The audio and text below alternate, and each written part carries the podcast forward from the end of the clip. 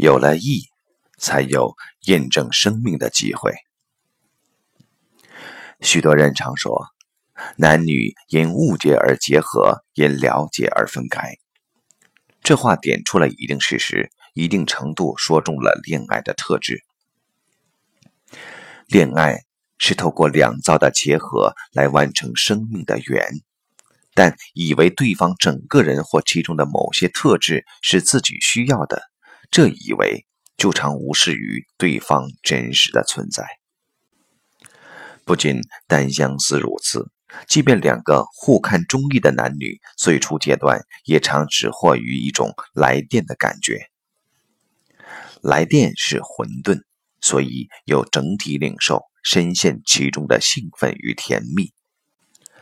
待得常在一起，乃至共同过日子，真正的探索才算开始。而成熟的恋爱，即是从混沌到明白，逐渐走向真实的过程。我自己要的是什么？对方实际又如何？自己到底能为这种追求付出什么？这些初期几乎都不清楚。坦白说，只能等长期或亲密相处，问题逐渐显现后，你才真有资格决定是结合还是分开。了解的结果，原就有不同的选择。这选择是主观意愿与客观情境交参的结果，合或分不代表一定的成败，重点还在如果分是否怨天尤人，伤害了对方，还是更了解自己的局限；如果合是否能在两者生命相同处之外，接纳乃至欣赏彼此的异。接纳相异是人与人能否长久相处的关键，男女尤其如此。两人在一起，既亲密又长久，期间任何小异都可能因此而扩大，任何一个小摩擦都可能因时间而深化。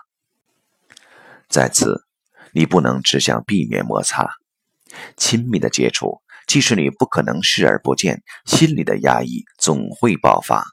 所以说，积极成熟的方式，应是试着去欣赏对方属于自己所没有的那部分。这样结合，既不至于变成只是多一个与自己完全相同的人，也避免了因了解而导致遗憾的结果。欣赏对方属于自己所没有的部分，包含对方原有的。以及因与自己在一起而改变调试的生活的摩擦，就可能变成一种趣味乃至甜蜜。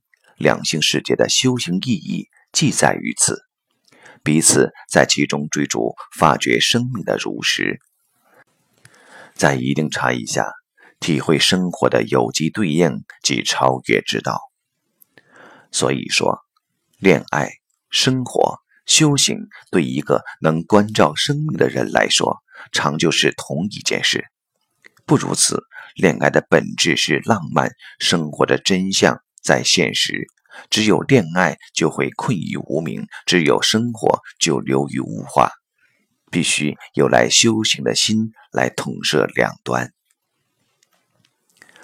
禅家常说：“境界现前时如何？”处在惯性的世界里。